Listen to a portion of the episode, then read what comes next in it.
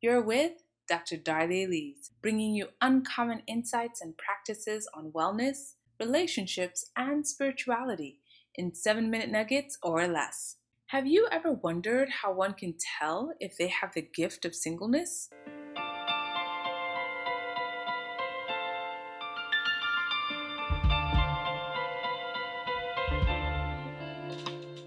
We live in a very unique moment in history in which the share of single American adults who have never said I do is at an historic high. When it comes to faith communities, the singles demographic in the church body is the highest it's ever been and growing. If the struggles with sexual integrity are any indication, Christians just aren't doing singleness well. Ministries are sprouting up to journey alongside church youth and young adults as they struggle with dating violence, premarital sex, abortion, pornography, and masturbation. Despite this, as singles swell the pews, we seek to ascribe special meaning and purpose to our single status. A theology has arisen to meet the demand of singles who need to understand God's intent for this season in their lives. Enter the gift of singleness. Have you noticed that conversation or preaching in support of the gift of singleness regularly skips the Old Testament entirely and begins with Apostle Paul as a model to emulate?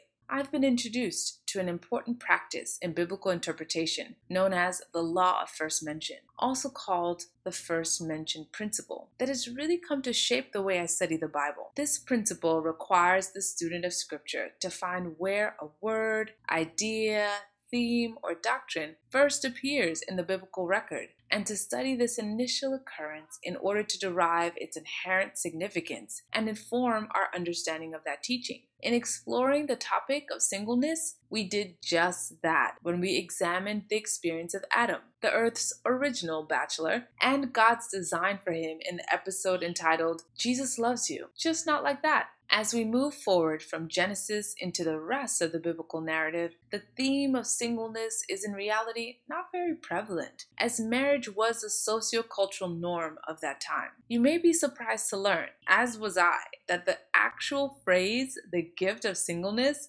isn't in scripture. The phrase, the gift of the single life, can only be found in some paraphrased versions of scripture, such as the Message Bible. And even then, it isn't encountered until 1 Corinthians, chapter 7 verse 7 to be exact, in the same sentence as the comparatively seldom cited phrase, the gift of the married life. And thereafter, it never appears again. Hardly enough biblical support from which to build a theology of singleness, wouldn't you say? I believe the aim for the generalized allocation of the gift of singleness, as believed and taught by many in our faith communities, is to occupy singles in the service of God in some special capacity. The truth is, however, there are very, very, very few ministry positions at your local church or abroad that absolutely require you to be single in order to effectively minister. Our devaluation of marriage from being an inherently deeply meaningful ministry in and of itself is both unfortunate and harmful to the church body and its mission to society at large.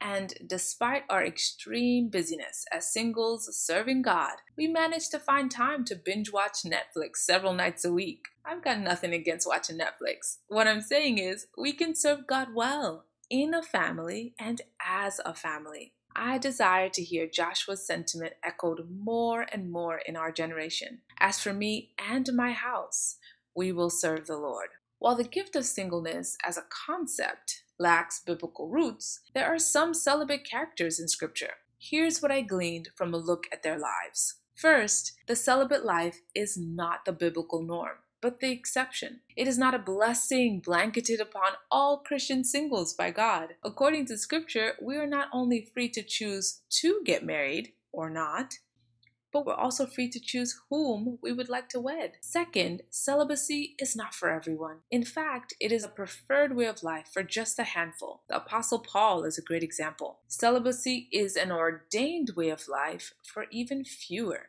Jeremiah's prophetic call included the clear, indisputable, and explicit instruction from God Himself that he should not take a wife nor have sons or daughters. Jeremiah 16 2. To my fellow single Christians, if you have to ask yourself or anyone else if you have the gift of singleness, consider yourself not gifted. No woman ever asks herself, Do I have the gift of singleness? Went on a date with a good looking guy who has it together and the evening is going really well. If you said yes to a date, chances are high a life of celibacy is not your thing. We tend to ask about our giftedness in being single when dates are few and far in between, when there are no eligible bachelors at our church, or when age milestones such as 30, 40, or 50 loom near and marriage still looms far. Lastly, the celibate life is not to be universally applied to every context. Setting mustn't be overlooked when examining the few texts the Bible offers about the single life. For example, Paul's counsel to Corinthian Christians to forego marriage, if they were able, was conditioned by, quote,